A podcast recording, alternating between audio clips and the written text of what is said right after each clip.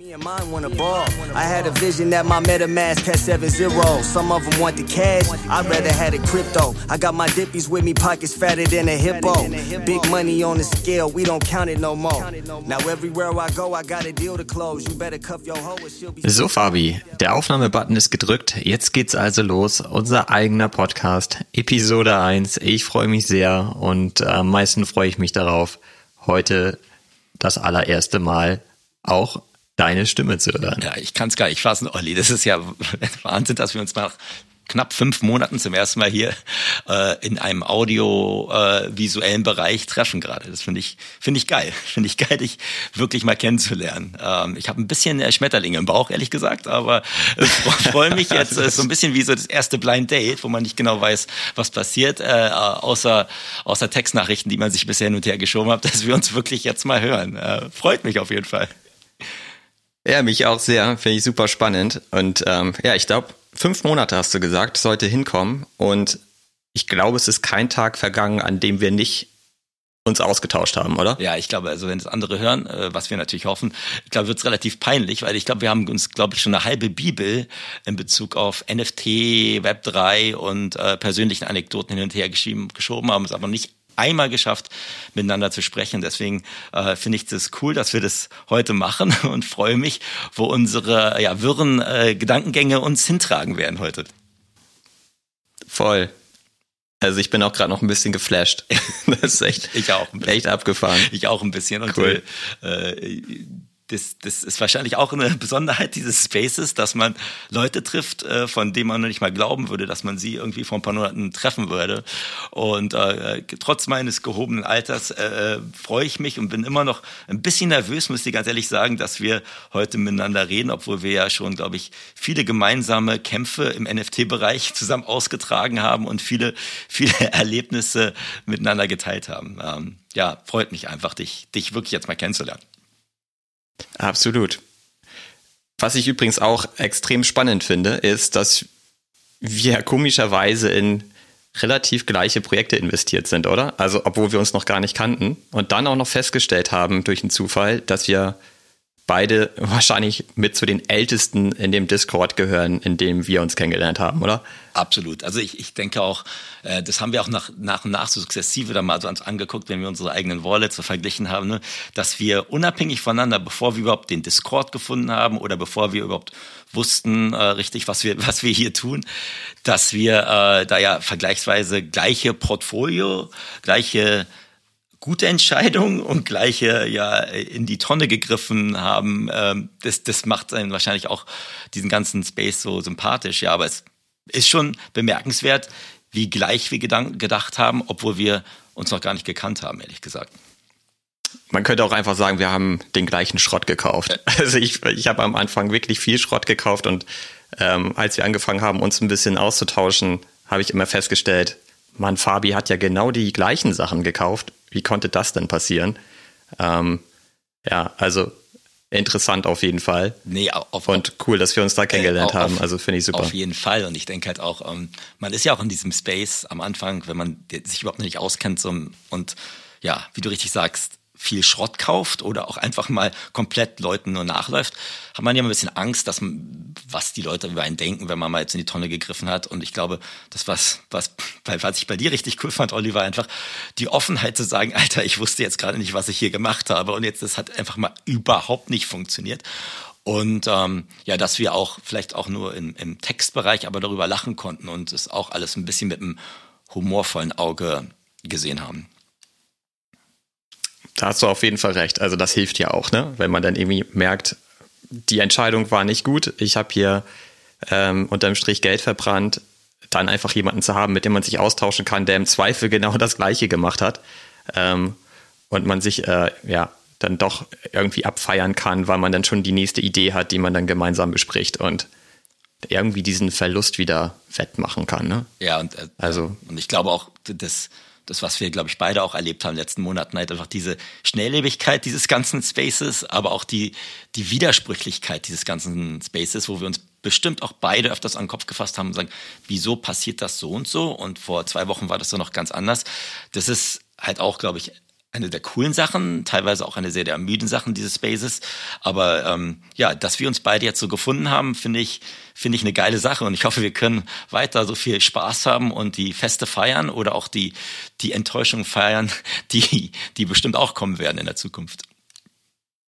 Auf keinen Fall. Kommt nicht. Kommt nicht. Ist ausgeschlossen. Geht nicht mehr. Glaube ich nicht. Geht nicht mehr. Ja, okay. Dann lass uns mal kurz erzählen, warum machen wir den Podcast? Es ist ja heute unsere erste Folge. Wollen wir verraten, dass wir schon mal einen Versuch gestartet haben heute?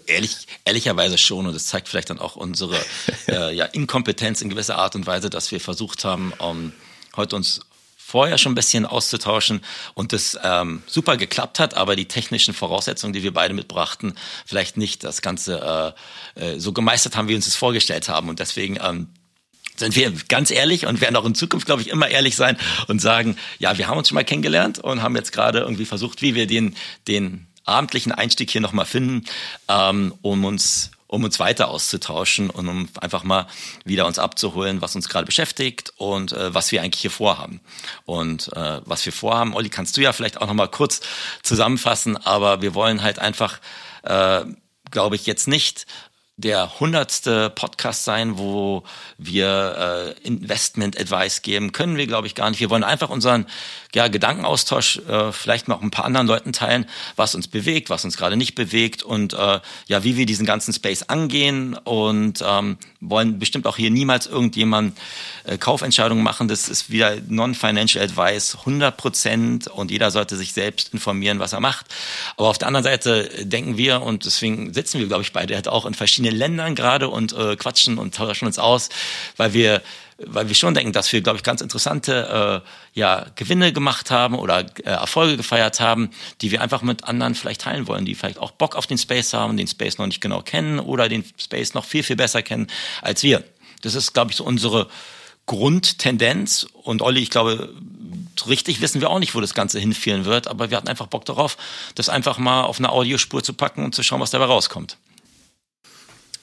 Genau, weil letztlich tauschen wir uns sowieso tagtäglich aus. Warum sollen wir das denn nicht auch einfach so machen, dass wir miteinander telefonieren und das Ganze aufnehmen? Und das wäre doch mega cool, wenn wir da irgendwie noch einen Mehrwert schaffen für Leute, die vielleicht auch den Einstieg in den Space suchen oder einfach mal hören wollen, was kann man da so machen?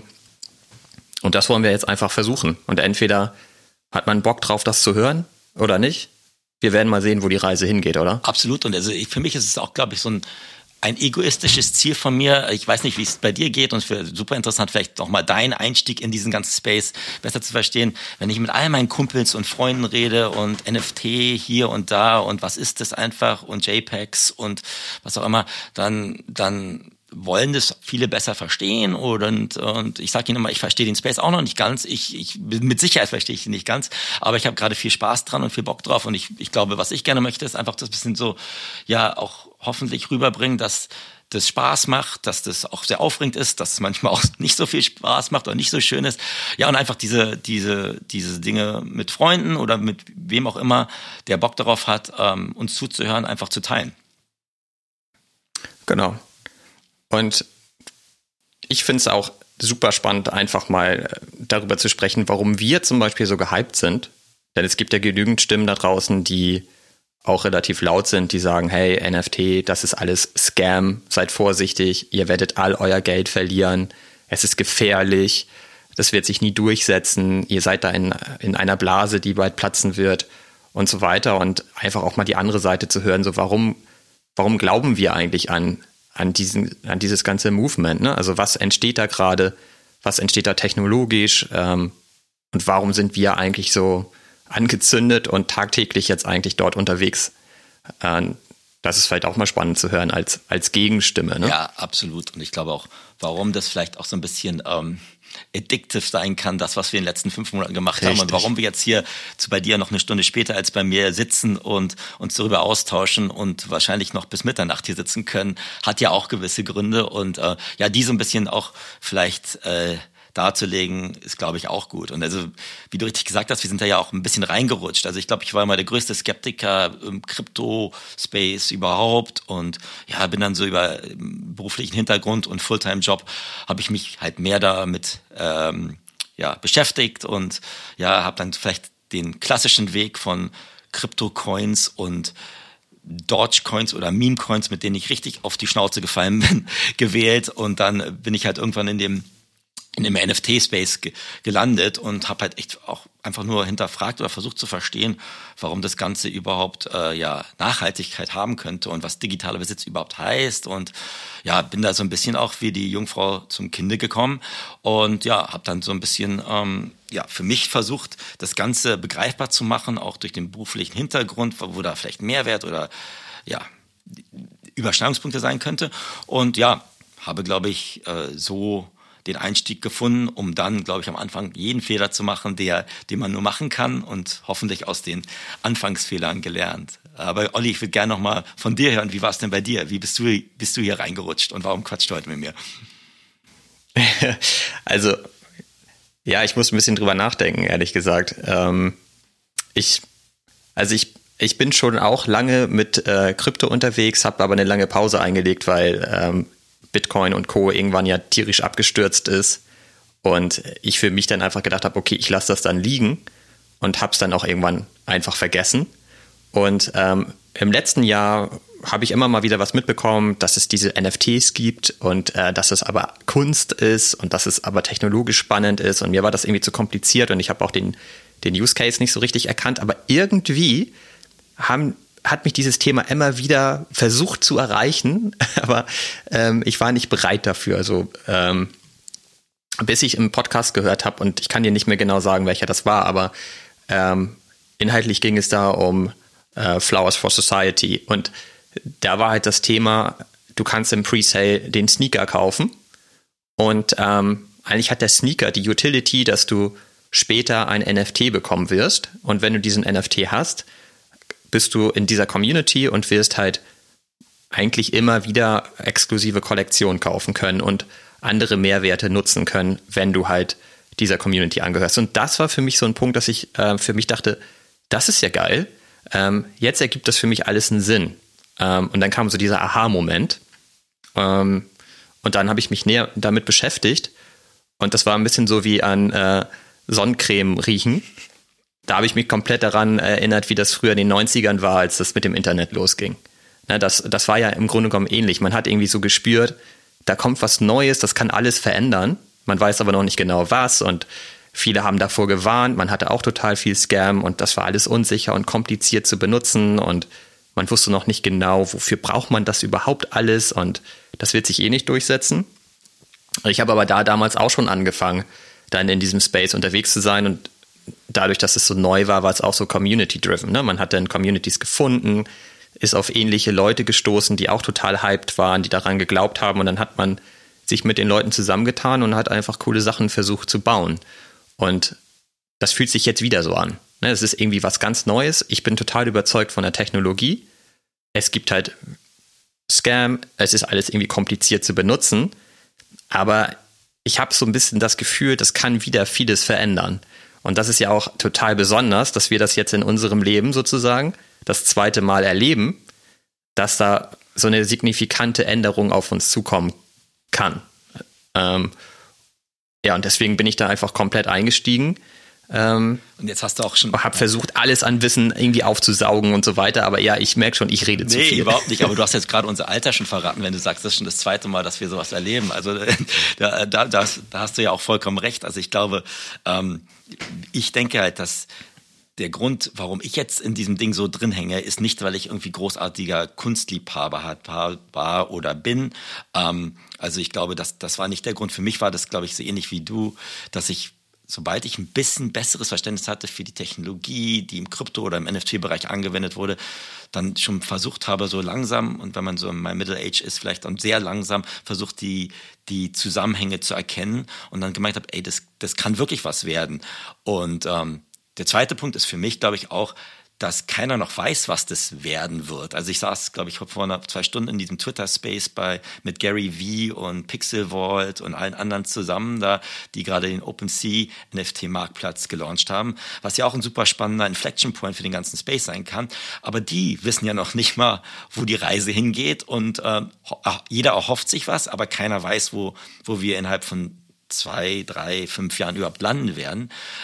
Was für mich halt nur sehr interessant war, war, dass vielleicht auch als Vater von jüngeren Kindern ist, dass ich, wenn ich diesen Space jetzt nicht begreife, nicht nur keine Gespräche, vernünftige Gespräche vielleicht mit meinen Kindern in 10 Jahren, 15 Jahren führen kann, weil die denken, Papa, du bist der letzte Dinosaurier. Aber auch auf der anderen Seite auch aus dem beruflichen Bereich, dass es da einfach Überschneidungspunkte geben wird und die Welt sich verändern wird. Keiner weiß, wo sich entwickelt wird, gerade im NFT-Bereich.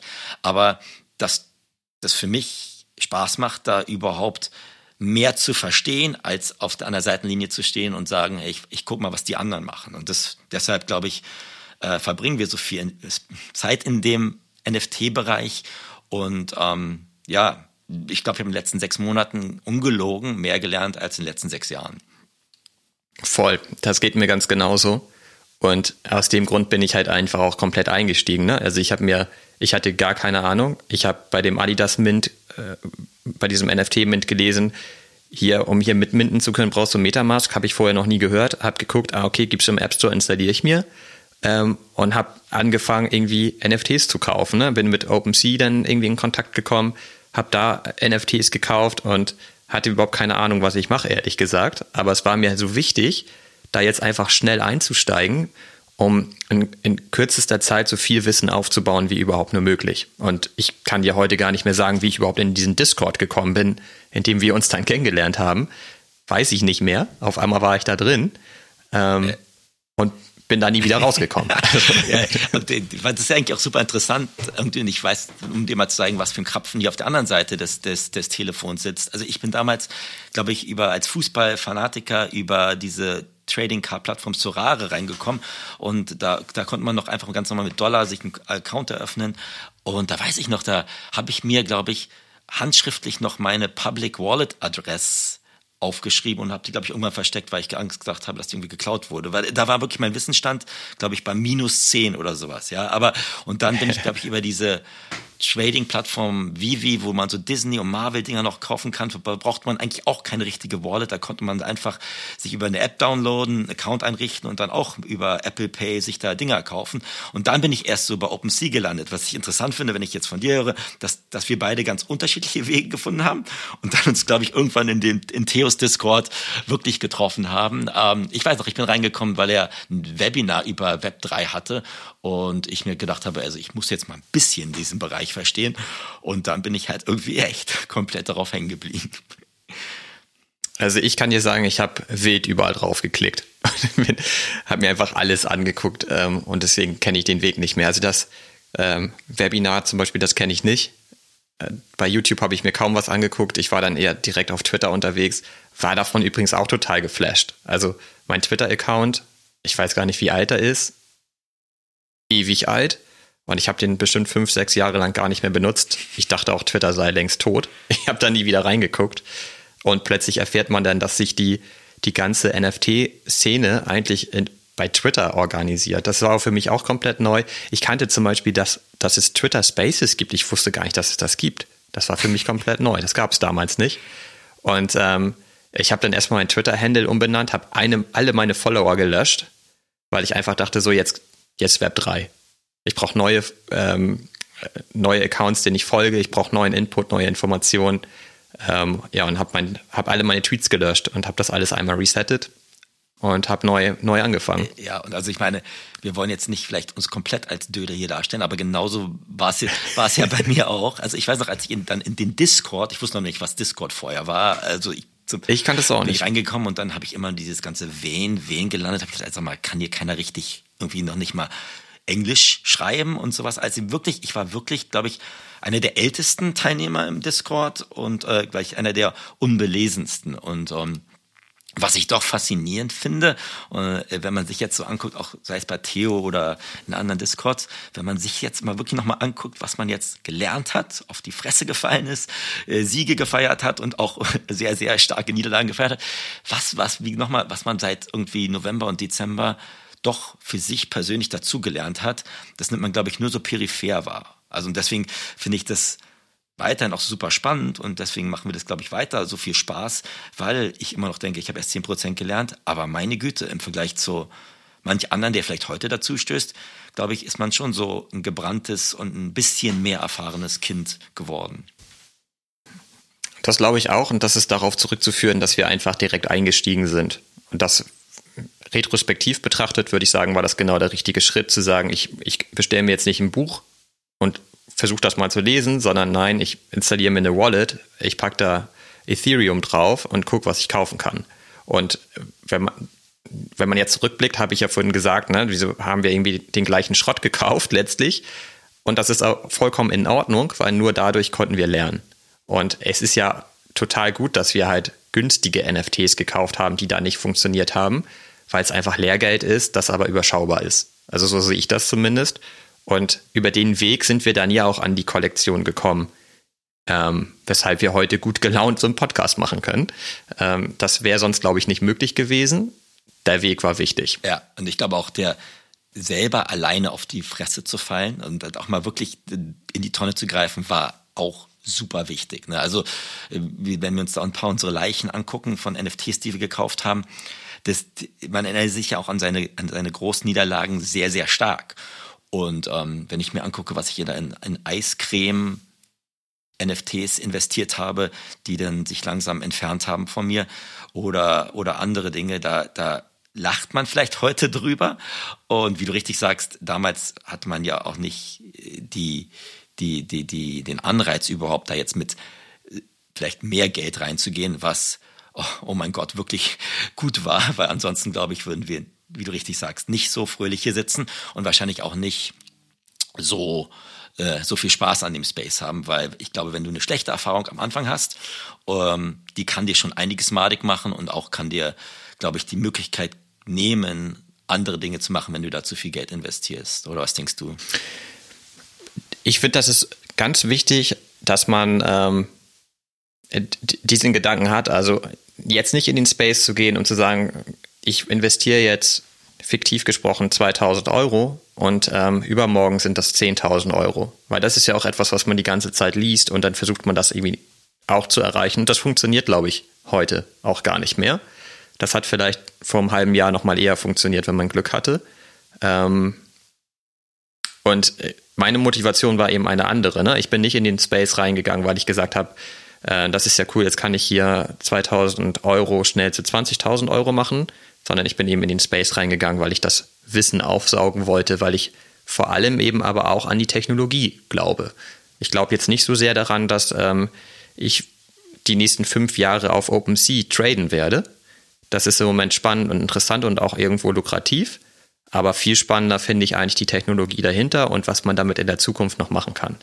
Ja, gebe ich dir vollkommen recht. Und also ich glaube, wir sind beide über den Technologiegedanken irgendwie so reingerutscht. Also bei mir war es so in dem Bereich, ja, wie kann man zum Beispiel Fälschungen besser identifizieren von physischen Gütern, ja? Und was kann da Blockchain oder NFT-Elemente da irgendwie vielleicht ein besseres System einführen. Und ich glaube, ich bin jetzt auch wirklich bekehrt bin gegangen von Krypto ist doch der letzte Schrott und es ist alles Scams und es sind alles nur Leute, die versuchen, andere auszunutzen, zu die Technologie, dass man digitalen Besitz anders dokumentiert und dass digitaler Besitz wichtig sein wird, ist, glaube ich, etwas, wo bei mir wirklich der Groschen gefallen ist. Und ich versuche es immer noch in wieder mal mein gehobenes Alter reinzubringen. Also vor 15 Jahren im Internetbereich hat auch keiner gesagt, oh, du kaufst im Internet Autos oder du kaufst gewisse Dinge, was heute gang und gäbe ist. Und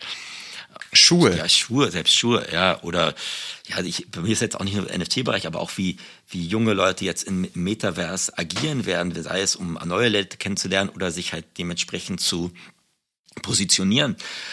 Finde ich super spannend und, ja, also ich glaube für mich die Tatsache, dass eine Technologie existiert, die vorher noch nicht existiert hat, das ist halt auch einfach sowas Neues, wo ich einfach nicht meine Finger von lassen kann, ehrlich gesagt.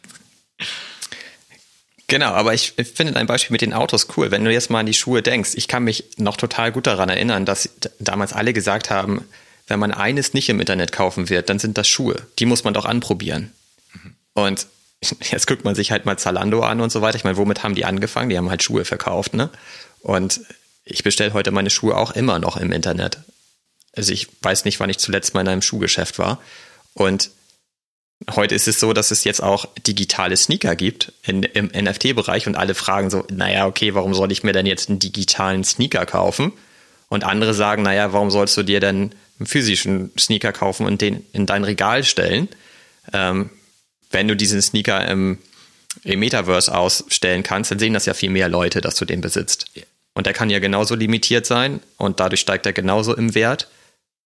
Und das funktioniert doch dann genauso.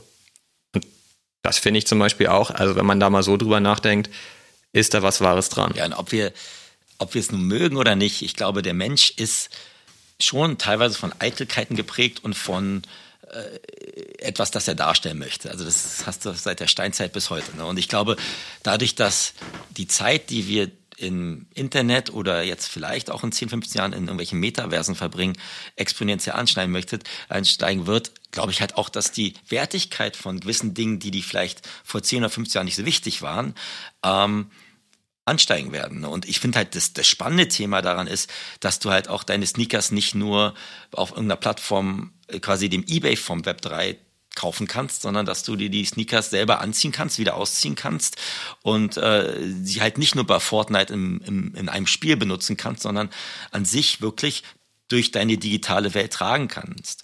Und alles verstehe ich da auch noch nicht, ganz ehrlich. Aber, und das ist ja auch immer, was wir auch besprochen haben, Olli, mit Land Sales und mit Real Estate im Metaverse. Da gibt es ja auch bestimmte Grenzen. Aber auf der anderen Seite, dass das menschliche Bedürfnis, sich darzustellen, sich auch im Metaverse abbilden wird, ist, glaube ich, jetzt nicht so weit hergeholt. Und auch in bereits bekannten Medien. Also es ist ja auch so, dass gewisse Influencer sich ganze Outfits kaufen, um sich einmal zu fotografieren und das auf Instagram zu posten. Und warum sollen die das nicht auch mit digitalen Outfits tun? Was im Übrigen auch viel nachhaltiger wäre. Ja, absolut. Und ich meine, das verschwimmt ja eh schon. Also wenn du sagst, okay, du kannst dir jetzt den eigenen Spiegel zu Hause vor die Nase halten und kannst dann bestimmtes digitales Outfit dir anprobieren, bevor du es kaufst, das verschwimmt ja auch immer mehr. Also ich denke, wir sind ja eh schon auf der Reise. Ne? Und den Zug, glaube ich, den kann und sollte auch keiner mehr aufhalten, dass da gewisse andere Dinge wichtiger werden, die vielleicht heute als lapidar erscheinen. Und deswegen macht der ganze Space halt ja auch Spaß. Und ich meine, du hast ja auch einige lustige Geschichten, oder wir beide, ne? So in den ganzen Brand-NFTs, die wir erfolgreich oder weniger erfolgreich auch mal investiert haben, sei es irgendwie Gucci oder anderen Dingen. Da gibt es ja auch gewisse Dinge, wo man sagt, die langfristige Stoßrichtung ist richtig, aber kurzfristig kann man auch vieles verdeppen oder in den Sand setzen. Ne? Also auch von den Leuten, die diese Projekte bauen. Absolut.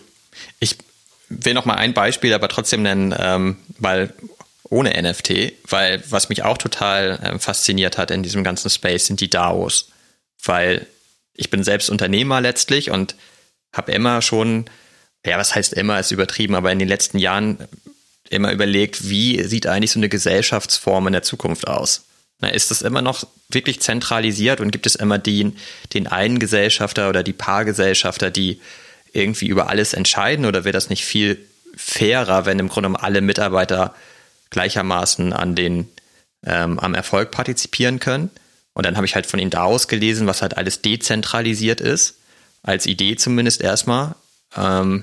Und das finde ich halt auch ultra spannend. Ne? Das habe ich halt gelesen und dachte sofort, das wäre es doch, einfach so eine DAO zu haben, in der sich alle anschließen können, die gerade darauf Bock haben und irgendwie das Wissen besitzen oder das Können, was gerade gefragt ist. Und wenn das nicht mehr gefragt ist, dann gehen sie eben wieder raus aus der DAO und schließen sich einer anderen DAO an oder sind auch parallel mehreren angeschlossen und partizipieren aber jeweils an den Erfolgen. Das finde ich zum Beispiel auch ein super interessantes Modell. Und ich wäre auch jemand, ich würde das gerne sofort machen. Im Moment, glaube ich, ist es vor allem in Deutschland noch relativ schwierig, weil die Rechtslage ungeklärt ist und alleine schon aufgrund der DSGVO und solchen Dingen wie der Haftung und so weiter schwer abbildbar. Aber ich glaube halt genau an diese Modelle. Und auch wenn das Konzept jetzt noch nicht komplett durchdacht ist, ist es halt ein Entwurf. Und ich bin halt total froh, jetzt am Anfang schon dabei zu sein, um jetzt auch die Chance zu haben, das ein Stück weit mitgestalten zu können. Ja, also total. Also ich bin daraus, finde ich, also am Anfang musste ich mir auch erstmal einlesen, was das überhaupt heißt und was das überhaupt ist, ne? Und ich glaube, das Konzept der Dezentralisierung und des höheren Mitspracherechts auf Basisebene ist super, ne? Und ich glaube, auch hier sind wir noch unglaublich am Anfang, ne? Also du siehst es ja, glaube ich, auch in einigen NFT-Projekten heute, die jetzt gerade auch manche, was wir als Blue-Chip-NFTs bezeichnen, wo sich daraus bilden. Und das, bei manchen funktioniert es besser, bei manchen ist es schlechter, aber wo du auch sagst, okay, die DAOs sind gebildet worden, aber wenn es dann darum geht, wer trifft jetzt Entscheidungen, ne, dann, wenn es dann um die Stimmrechte geht und jeder muss sein Stimmrecht abgeben, dass dann auch in manchen Projekten halt nicht so viel der Elan dann sehr schnell runtergeht. Also ich finde das super interessant, aber das Konzept dessen, dass man sagt, man hat überhaupt die Möglichkeit, jetzt quasi so früh zumindest eine größere Stimme zu haben, konntest du als Individuum ja gar nicht. Auch nicht im Internet-Launch, da gab es ja immer noch wirklich ganz andere Gatekeeper, die quasi die Strippen in der Hand gehabt haben. Und deswegen finde ich es jetzt zum ersten Mal da doch so eine Basisdemokratie, die manchmal bestimmt auch nicht so super funktioniert, aber zumindest ein neuer Ansatz, wo viele Leute partizipieren können und auch viele Leute auch neue Möglichkeiten haben, die sie vielleicht früher nie gehabt hätten. Genau. Und es prägt so ein bisschen den Gedanken, es geht nicht mehr darum, wer du bist, sondern es geht darum, was du kannst. Das finde ich eben auch total spannend. Übrigens sind wir deshalb ja auch ein Stück weit anonym in unserem Podcast. Absolut. Ich meine, ja, du hättest ja auch... Das ist eine spannende Entwicklung. Genau, und du hättest ja auch, wer weiß, ich hätte halt wahrscheinlich auch mit einem 12-jährigen Mädchen reden können. Man weiß es ja nicht. Das hätte alles passieren können in dem Podcast und in der Anonymität, die dieses Web3 oder Discords beinhalten. Aber für mich ist, glaube ich, das Kernerlebnis dieser ganzen NFT-Welt ist ja auch der Spaß daran, dass man in dieses Unerforschte reingeht, ne? Und dass nicht jedes Projekt gleich verläuft, ne? Und dass wir haben uns ja auch mega die Finger dran verbrannt, dass wir einfach gesagt haben, oh, das ist ja wieder, sieht ja auf Papier nach einer super Utility oder Roadmap aus, aber wir haben uns das Team nicht angeguckt. Und dann haben wir uns nur das Team angeguckt, ohne uns überhaupt mal das Konzept anzugucken. Und ich glaube, das macht es ja dann auch irgendwie spannend, weil man ja selber seine Schlüsse daraus zieht und man kein Venture Capital Fund sein muss, der da Investitionsentscheidungen trifft tagtäglich. Aber übrigens auch ein interessanter Punkt, ne? Also ich erinnere mich an die eine oder andere Diskussion in dem Discord von Theo über Moonbirds. Moonbirds ist ja nun total abgegangen mit dem Floorpreis, absolut abgefahrenes Handelsvolumen in 48 Stunden und so weiter. Und bei Moonbirds ist ja bekannt, wer dahinter steckt. Das ist dann zum Beispiel ja Kevin Rose und der wurde dann erstmal in dem Discord ein bisschen auseinandergenommen, weil viele gar nicht wissen, was der eigentlich früher mal gemacht hat. Wir wissen das, weil wir halt alt sind. Und das fand ich schon ein bisschen fragwürdig, dass jemand, der bekannt ist und auch irgendwo einen Track Record hat und auch schon erfolgreiche Dinge abgeschlossen hat, dann so in Frage gestellt wird, während gleichzeitig Yuga Labs mit den Bored Apes, die heute einen Floor haben von, ich glaube, 120 ETH aktuell, eigentlich bis vor kurzem noch komplett anonym waren. Da wusste man gar nicht, wer dahinter steckt. Aber das Projekt hat total viel Trust. Und das zeigt mir eigentlich, dass es eben zwar gewohnt ist, dass man weiß, wer dahinter steckt, aber unterm Strich eigentlich nicht so wichtig ist.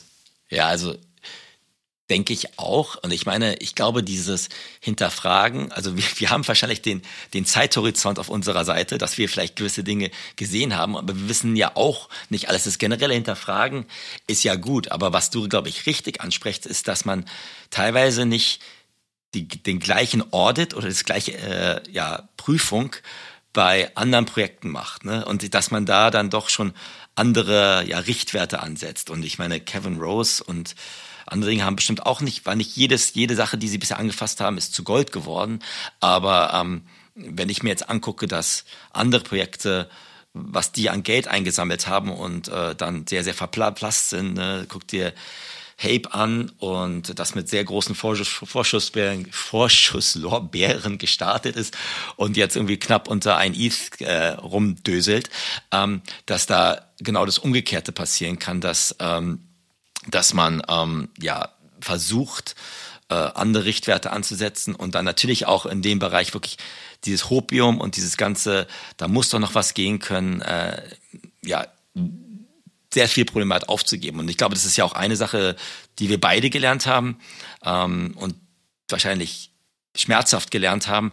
Manchmal muss man einfach auch abbrechen, wenn man merkt, es funktioniert nicht in gewissen Projekten, oder Olli? Absolut. Und das, was ich häufig gemacht habe, ist, dass ich dann einfach nachgekauft habe aus Reflex. Also das ist auch irgendwie ein cooler Effekt. Ne? Man investiert in ein Projekt, weil man sich vorstellt, das wird im Floorpreis steigen, weil das ist ein cooles Team, es ist eine coole Utility, sieht irgendwie alles gut aus. Dann ist man relativ schnell in so einer Twitter-Blase gefangen, finde ich, weil dann folgt man genau den Leuten, die in der Community sind und dann liest man tagelang bei Twitter eigentlich nur noch über dieses eine Projekt. Und dann denkt man irgendwie, okay, das generiert ja gerade richtig Reichweite, aber der Preis fällt. Und was macht man? Man kauft halt nach. Und das ist ein bisschen so wie aus dem Aktienhandel, ne? Dass man irgendwie sagt, naja, wenn die Preise fallen, hat man ja Kaufpreise. Allerdings ist das halt relativ schwierig bei so einem Projekt, das dann irgendwie einen Monat alt ist und das verliert an Wert, dann auch noch nachzukaufen, ne? Weil dann die Wahrscheinlichkeit ja steigt, dass es einfach ein komplett Totalausfall wird. Und das ist etwas, das musste ich lernen. Und da muss ich mich auch immer daran wirklich stark zurückerinnern, dass ich immer denke, oh cool, also als Beispiel bist du in Forest, wie heißt das Projekt genau? Forest irgendwas eingestiegen? Forest. Vor einer Woche oder Spirits, so? Ja, Forest Spirits, genau. Ja, genau. Vor einer Woche oder so bist du da eingestiegen. Für mich war klar, ich steige da nicht ein. Dann hast du nachgekauft. Dann war für mich klar, ich muss da einsteigen, habe auch gekauft und dann haben wir einen Tag später festgestellt, okay, die Preise fallen. Und dann habe ich dir so ein paar Links geschickt, weil ich dann halt eben die sehr seltenen rausgesucht habe, weil die waren dann halt günstig zu bekommen. Und habe die ganze Zeit überlegt, ob ich die dann jetzt nicht kaufen sollte und hatte eigentlich Glück, dass du mir stundenlang nicht geantwortet hast und deswegen habe ich die dann nicht gekauft und dann waren die auch tatsächlich schon weg und heute ist der Preis halt noch mal deutlich gefallen. Also ich glaube, der hat sich nahezu gefünftelt sogar, ne? Also sind die jetzt irgendwie bei 0,03 oder so? Ja, ich glaube, es ist schön, dass du das ansprichst als eine meiner Parade-Kronjuwelen, die ich hatte. Also das ist ja so ein klassisches Beispiel. Natürlich auch, man hört auf die Leute, mit denen man sich tagtäglich austauscht. Ne? Glücklicherweise, glaube ich, wenn wir uns in Summa summarum alles zusammenrechnen, sind wir beide gut damit gefahren, dass wir uns beide teilweise unterstützt haben, aber auch teilweise gesagt haben, das funktioniert nicht. Aber ja, das ist halt auch, wie du richtig sagst, in fallende Preise reinzukaufen, macht kaum jemand oder dann kommt Verzweiflung hoch und ich glaube, dass die Learning, die ich habe, ist, sich breit aufzustellen, ist gut. Ich habe am Anfang wirklich nur die Gießkanne gehabt und wenn ich auf einer Whitelist war, dann habe ich mich gefreut, dann musste ich ja rein und auch Maximum Minden in der ersten Minute, so typisch deutsch, ja, pünktlich da sein und bin damit auch richtig auf die Schnauze gefallen. Ne? Und ja, mir ging es ja genauso ähnlich bei deinem, wir haben so ein kleines Projekt von Chubbies, die du mir gesagt hattest, die wirklich auch solide sind und von ihren Announcements waren, aber halt vom Marketingtechnischen, glaube ich, jetzt nicht so gut aufgestellt sind und glaube ich auch der Floorpreis heute bei 0,001 ist. Aber ich glaube, was wir gelernt haben, Olli, ist halt da unsere eigenen Schlüsse rauszubringen und wir haben jetzt ja auch unsere eigenen Chat-Regeln eingeführt, dass wir sagen, wenn jemand was Neues kaufen würde, das außerhalb von dem, was wir als Blue Chip definiert haben, da muss er sich erstmal vor dem anderen rechtfertigen und wenn er das nicht macht, muss er einem und es einfach kauft, dann muss er ein NFT an den anderen in die Wallet schieben. Also das finde ich, glaube ich, eine ganz gute Regel, damit wir ja doch dann nicht wieder den Herd zum dritten Mal anfassen, der noch heiß ist und ein bisschen was daraus lernen. Aber ganz gefeit ist man da auch nicht gegen manchmal solche Kurzschlussreaktionen, gerade wenn ja, manche Whales da reingehen und man blind der Herde folgt, oder Olli? Da sieht man aber mal, wie wertvoll unser Austausch ist, dass wir halt auch diese Regel erschaffen haben und merkt auch mal direkt, wie verrückt der Space ist. Also der verdreht halt alle Gedanken und alles das, was logisch ist, weil sofort FOMO entsteht und man denkt, da muss ich jetzt sofort rein. Und wir haben ja auch schon mal gesagt, wir haben ja den Ledger, also eine Hardware-Wallet, und jede Transaktion, die man durchführt, muss man dann auf seiner Hardware-Wallet einmal bestätigen. Und alleine das hilft schon, um halt diese Sekunden nochmal kurz darüber nachzudenken, ob man das jetzt wirklich machen will. Und ich habe schon häufiger tatsächlich die Transaktion dann doch abgebrochen und habe halt das NFT nicht gekauft. Und die Stufe darüber ist dann halt im Grunde genommen unsere Regel, die wir uns überlegt haben, dass wir den Austausch einmal brauchen und gleichzeitig eben auch sozusagen den Zusatz haben, dass wir die doppelte Anzahl kaufen müssen, wenn wir den Austausch nicht haben. Also mir hilft das total. Ich bin froh, dass wir die Regel haben, und da merkt man auch, wie wichtig das ist, einfach so einen Sparringspartner zu haben in dem Space, mit dem man sich dann regelmäßig austauscht, weil ansonsten wäre ich, glaube ich, in einigen Projekten involviert heute, die gar nicht performen. Ja, total. Und ich meine, ich glaube auch, wie du richtig sagst, der eine Sparringspartner zu haben, ist, glaube ich, manchmal mehr wert, also für mich persönlich, als jetzt nur Fragen in Discord reinzuschieben und dann einen Poll zu machen. Weil ich glaube, ja, keiner hat ja die magische Kristallkugel, zu wissen, wo gewisse Dinge hingehen. Und teilweise, glaube ich, führt es dann auch zur Verunsicherung, wenn man gewisse Befürworter oder Nicht-Befürworter von gewissen Projekten, die ja alle andere unterschiedliche Erwartungshorizonte und Erfahrungen gehabt haben, dann noch mit reinwirft. Deswegen, der Austausch mit dir war für mich Gold wert und bin dankbar dafür. Und selbst vielleicht auch das Beispiel nochmal mit Moonbirds aufzugreifen, da wussten wir auch nicht, ob wir in den da überhaupt eine Eule kriegen. Jetzt waren wir beide glücklich, dass wir so beide eine Eule bekommen haben, hatten uns aber auch, wie du ja, glaube ich, dann auch angestoßen hattest, schon eine Strategie eruiert, wenn wir keine da durch den Ruffle gewonnen hätten. Und das ist halt auch etwas für mich, wo ich mir denke, hätte ich mich nicht hingesetzt und das mal so kurz durchgespielt. Und alleine, wer weiß, was ich dann gemacht hätte, wenn ich keine Eule gekriegt hätte, oder in was für 10 kleine Projekte ich dann wieder investiert hätte, wo ich genau weiß, dass 90% oder 99% der Projekte gegen 0 gingen würde. Oder was denkst du? Also das Moonbird war doch echt ein schönes Beispiel. Wir haben jetzt über viele Fails geredet, wo unser Zusammenspiel, glaube ich, super geklappt hat. Absolut. Man sieht das heute ja auch immer noch. Wie lange liegt das jetzt zurück, dass man minden konnte? Samstag. 3 Tage? Samstag war das. Samstag, okay, doch schon ein bisschen länger. Aber es ist heute immer noch Inhalt in vielen Discords, dass Leute sich darüber beschweren, eben weil es so erfolgreich ist, doch keinen MINT-Platz bekommen zu haben, weil das Ganze halt eben verlost wurde. Und genauso wie du sagst, ist es genau richtig, eigentlich sich vorher zu überlegen, was ist denn unsere Strategie? Sollten wir halt nicht minden können. Und ich kann mich gut daran erinnern, dass das war dein Impuls. Du hast mir geschrieben, hey, wir sollten davon ausgehen, keinen Platz zu bekommen. Und ich habe gedacht, stimmt, davon müssen wir sogar ausgehen, weil es ja verlost wird. Und was machen wir dann mit dem Projekt? Und wir hatten uns ja schon mit dem Projekt auseinandergesetzt. Natürlich hofft man, dass man es dann minden kann. Der Mintpreis war gar nicht so niedrig, ne? 2,5 ETH ist ja auch viel, also auch eigentlich ungewohnt viel. Aber uns war halt total klar, wenn wir einen Mintplatz bekommen, minden wir auf jeden Fall. Und ich finde, wenn man das Geld bereit ist zu investieren, dann glaubt man offensichtlich ja auch an das Projekt. So, und wenn man sich dann noch ein bisschen ausführlicher damit beschäftigt, kann man sich natürlich eine Strategie zurechtlegen und sagen, okay, wenn wir keinen Platz bekommen, was ist uns denn der Kauf auf OpenSea unmittelbar nach dem Mint wert? Und da haben wir ja gesagt, 5 bis 6 ETH wären wir bereit zu investieren. Und dann haben wir aber beide Mintplatz gewonnen und dann freut man sich einfach umso mehr. Und ich finde, das ist auch vom Mindset her total wichtig, dass man, sollte es nicht klappen, nicht im Anschluss frustriert ist, sondern einfach sagt, okay, hat nicht geklappt, ist egal, haken wir ab. Jetzt kommt Plan B. Sobald der Floorpreis unter 6 ist, kaufen wir. Und hätten wir auch gekonnt, glaube ich. Ne, es war relativ schnell über 6, aber wir hätten schon noch einen bekommen. Und das ist eben auch wichtig. Wir hätten halt schnell reagieren müssen. Und das hätten wir wohl auch getan, weil wir einen Plan hatten. Und ja, heute ist der Floor Price bei 22 ETH. Also egal, wie wir ihn gekauft hätten, diesen NFT, wäre das heute richtig gut. Absolut. Und ich meine, ich bin froh, dass wir beide eine Eule gekriegt haben. Wer weiß, wenn nur einer von uns beide gekriegt hätten, dann hätten wir wahrscheinlich, ja, die hätten wir uns teilen müssen.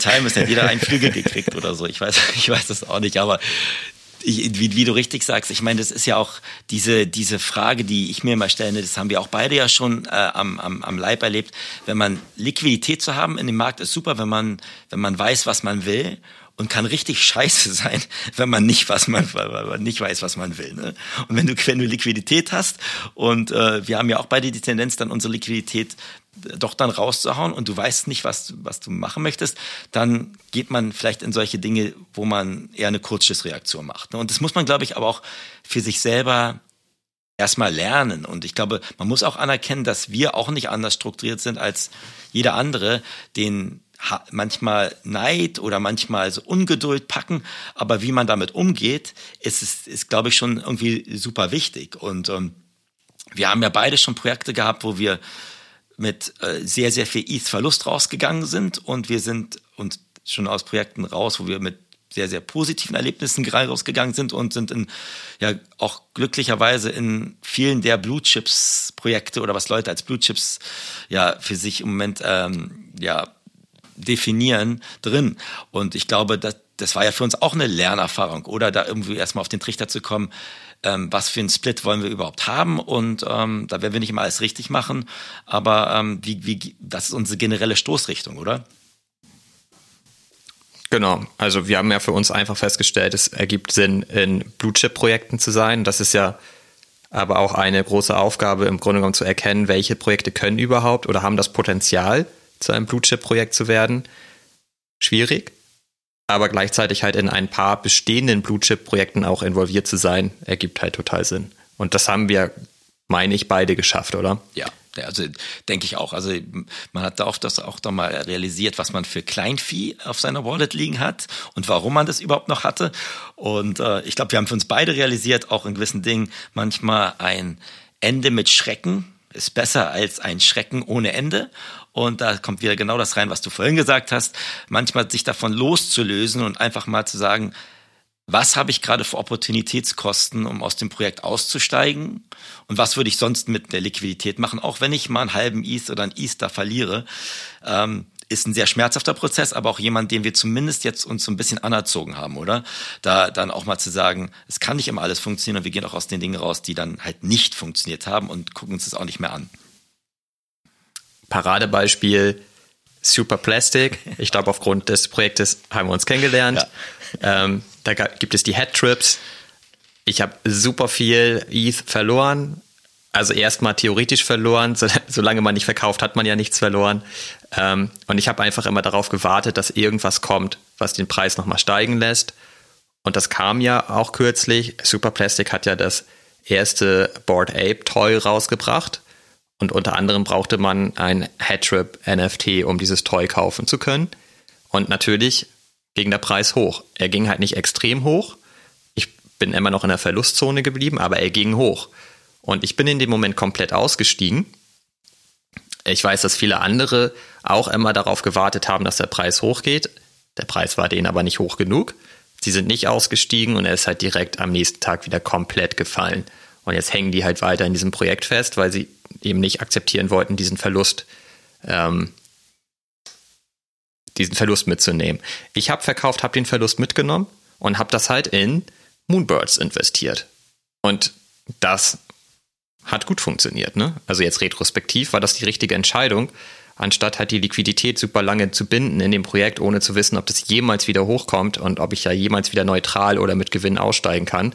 Ziehe ich die Liquidität doch aus dem Projekt raus, akzeptiere den Verlust und gehe halt in ein neues Projekt, von dem ich mir mehr erhoffe und erwirtschafte da dann Gewinn. Also so finde ich es halt sinnvoll, aber das ist auch nicht ganz einfach, weil Worst Case wäre natürlich, man investiert dann mit der Liquidität in ein Projekt, das auch wieder einen Verlust einfährt. Genau. Das ist die Schwierigkeit. Ja, also Superplastic, glaube ich, war einer unserer größten Fails, aber glaube ich auch etwas, was das uns für uns dann so ein bisschen Aha-Moment war, dass wir ja die Dinge dann auch einfach beenden wollten. Ne? Also ich bin auch, glaube ich, mit 8 oder 9 ETH Verlust bei Superplastic rausgegangen. Muss man aber auch ganz ehrlich sagen, wir waren auf der glücklichen Seite dadurch, dass wir einige Wins bei anderen Projekten hatten, um das für einen selber dann auch ein bisschen leichter zu machen. Wenn ich mir jetzt vorstelle, dass jemand in einen neuen Space reinkommt und dann Superplastic ist das, was total gehypt wird, da kauft er sich ein, weil er es von anderen hört und dann sitzt er da mit 80% seiner Investments und die sind alle für die Tonne, das ist schwierig. Auf der anderen Seite muss man auch ganz ehrlich sagen, ich würde keinem empfehlen, das hast du ja auch angesprochen, immer seine ganzen Eier nur in einen Korb zu legen, sondern sich zumindest halt so ein bisschen, kann man ja auch im Blue-Chip-Bereich oder Ape-Coin-Bereich machen, dass man sagt, man streut sich zumindest da ein bisschen oder diversifiziert sich da ein bisschen, damit dann so ein Schlussstrich unter ein Projekt zu ziehen halt nicht so finanziell schmerzhaft ist. Aber du hast vollkommen recht. Das war auch etwas, wo ich, glaube ich, hätte ich noch mehr Liquidität auf dem Konto gehabt, da im Mega-Hype noch mehr investiert hätte und wahrscheinlich noch mehr geblutet hätte im Nachhinein. Das ist auch ein Learning, auf so einen Hype-Train nicht sofort aufzuspringen, sondern halt immer selber zu recherchieren, ob man da einsteigen möchte. Und das ist auch schwierig, ne? Weil vor allem mit der Kombination der Community und einem Discord-Chat-Server, denn zunächst feiern ja erstmal alle den Erfolg. Und jede Kleinigkeit, die im Projekt passiert, wird halt gefeiert. Und dadurch hat man gemeinsam das Gefühl, das Projekt geht ab. Und man investiert immer mehr und kauft sich noch mehr Assets. Und wenn man sich dann noch den nächsten Crypto-Janky kauft, dann wird das wieder in der Community total gefeiert, dass du dir noch einen gekauft hast. Und dadurch bringt das total viel Spaß, immer weiter zu kaufen. Und man hat irgendwann so einen Tunnelblick, ne? Und dann delivert das Projekt gar nicht so, wie man sich das schon ausgeschrieben hat, weil alle anfangen zu spinnen und zu überlegen, was das Projekt alles Tolles könnte und wie viel Potenzial da drin steckt. Und dann kommt halt die Roadmap raus und man sieht, okay, alles das, was wir uns eigentlich erträumt haben, findet nicht statt und das ganze Projekt klappt zusammen. Und dann hast du ja auch sofort den ganzen Frust in dem Chat. So, dann bringt das ganze Projekt plötzlich keinen Spaß mehr, ne? Weil dann wollen eigentlich alle aussteigen, alle sind enttäuscht, frustriert und dann wird es schwierig. Ja. Und deshalb bin ich auch froh, aus diesem Projekt zum Beispiel raus zu sein, weil ich mich jetzt nicht mehr über dieses Projekt aufregen muss. Dass, man weiß, dass man das nicht tun sollte, aber es passiert, ne? Also man guckt sich dann doch mal wieder die Roadmap an oder man guckt sich doch dann mal an, welche News gibt es jetzt, wie agiert das Team eigentlich gerade, was haben die vor, wie sieht der Plan aus und stellt irgendwie fest, okay, die haben irgendwie keinen Plan. Und man hat halt an etwas geglaubt, was wahrscheinlich auch nie existiert hat. Ja. Und das passiert relativ schnell in dem Space. Absolut. Und ich meine, das ist, also ich war sehr froh, als ich dann auch den Discord dort verlassen konnte. Und das ist ja immer so ein Hochgefühl, wenn man auch aus Dingen dann aussteigt und die dann einfach nicht mehr sein Gehirn damit belastet. So ging es mir dann zum Schluss bei Superplastic. Und ich war bestimmt einer, der sehr, sehr bullish auf das Projekt generell war zu gewissen Zeitpunkt. Das hat sich dann irgendwann auch gelegt, ne, in dieser Art und Weise, wie man da rangegangen ist. Aber ich glaube, so 100% davor gefeit, dass man manchmal nochmal Fehler begeht, ist man eh nicht. Ne? Das ist ja, ich versuche das immer, diese Web2-Parallele oder die Real-Life-Parallele zu schlagen, ist ja ein bisschen so, man macht ja so Angel Invest oder Seed Financing in diese Dinge. Man würde sich, bevor man vielleicht $10.000 in irgendwas investiert, im richtigen Leben, sage ich mal, das schon genauer angucken. Und manchmal trifft man halt diese Ad-Hoc-Entscheidungen, in denen man sich dann selber verfängt und dann nur noch mit seines Gesinnten halt redet. Und das kann wirklich halt auch schwierig sein. Also ich bin auch dankbar für unseren Austausch, den wir auch teilweise irgendwie in diesen ganzen Brand-NFTs machen, wo Web2-Buden versuchen jetzt irgendwie große Fashion-Dinge zu machen für Web3, wo du mich auch ehrlich manchmal sagst, Alter, spinnst du gerade? Wieso machst du das jetzt gerade? Warum sollten die das jetzt gerade hinkriegen? Die können vielleicht T-Shirts schneidern, aber die können vielleicht jetzt nicht, noch nicht vielleicht die richtige Vision für Web3 aufbauen. Und ich glaube, da muss man halt auch, wie gesagt, manchmal den Fuß vom Gaspedal nehmen und einfach mal kurz reflektieren, was man da eigentlich gerade so vorhat, ne? Genau, am Ende wird das eine Mischkalkulation sein. Letztlich ist es ein Risikoinvestment, was man da tätigt. Und es hilft halt einfach, dass wir uns gegenseitig ein Stück weit absichern. Und ich sehe das wie du. Wir werden weiterhin auch investieren in Projekte, die nicht funktionieren. Und ich hoffe einfach, und da glaube ich auch ganz fest dran, dass wir aber mehr in Projekte investieren, die erfolgreich sind. Und gleichzeitig aber weiterhin tierisch viel lernen. Auch einfach lernen, was zum Beispiel ist eine sinnvolle Utility. Also ich finde es auch heute noch total schwierig einzuschätzen, warum ist ein Projekt eigentlich so viel erfolgreicher als ein anderes? Und du hast mir vorhin ja noch geschrieben, kurz bevor wir unseren Podcast hier gestartet haben, dass Moonbirds oder Kevin Rose in einem Twitter-Space war und da gar nicht so viel Cooles draus hervorging. Und es gibt so eine Zusammenfassung irgendwie aus den Punkten und im Kern wird es irgendwie Merch geben und alle nehmen das komplett auseinander und der Floorpreis steigt. Ja.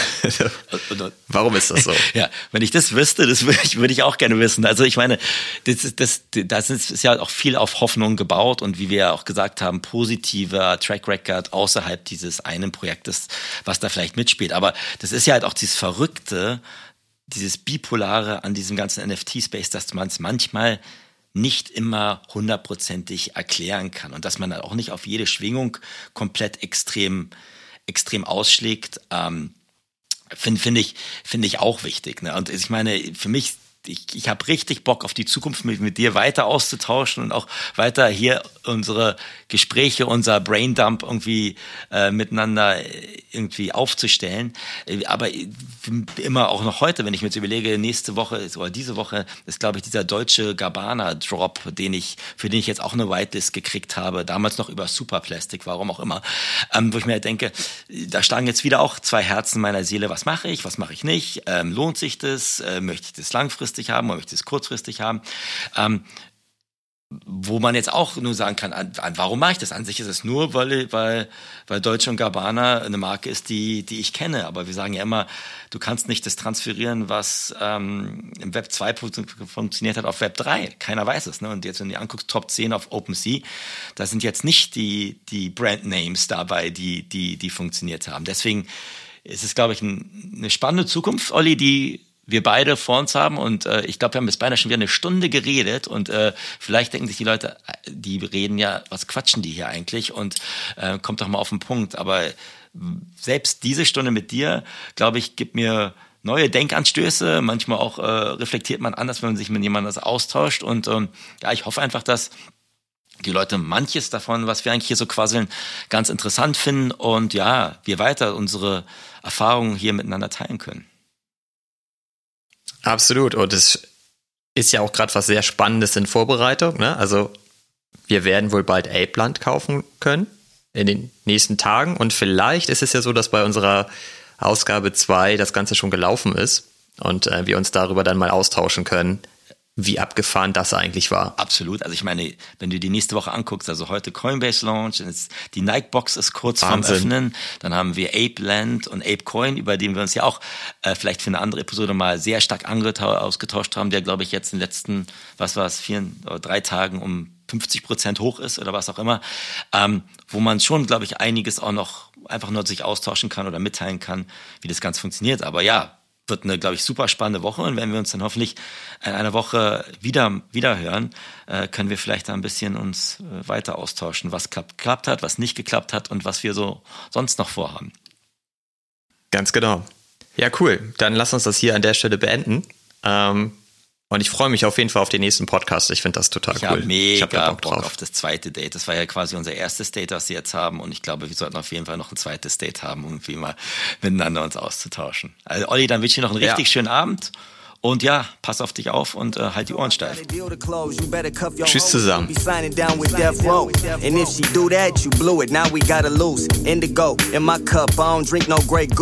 It's usually a lot of imitation of the real. Drip liberation pan, I can tell you how it feel. Woke up to another drop, grab the groom and spin the block.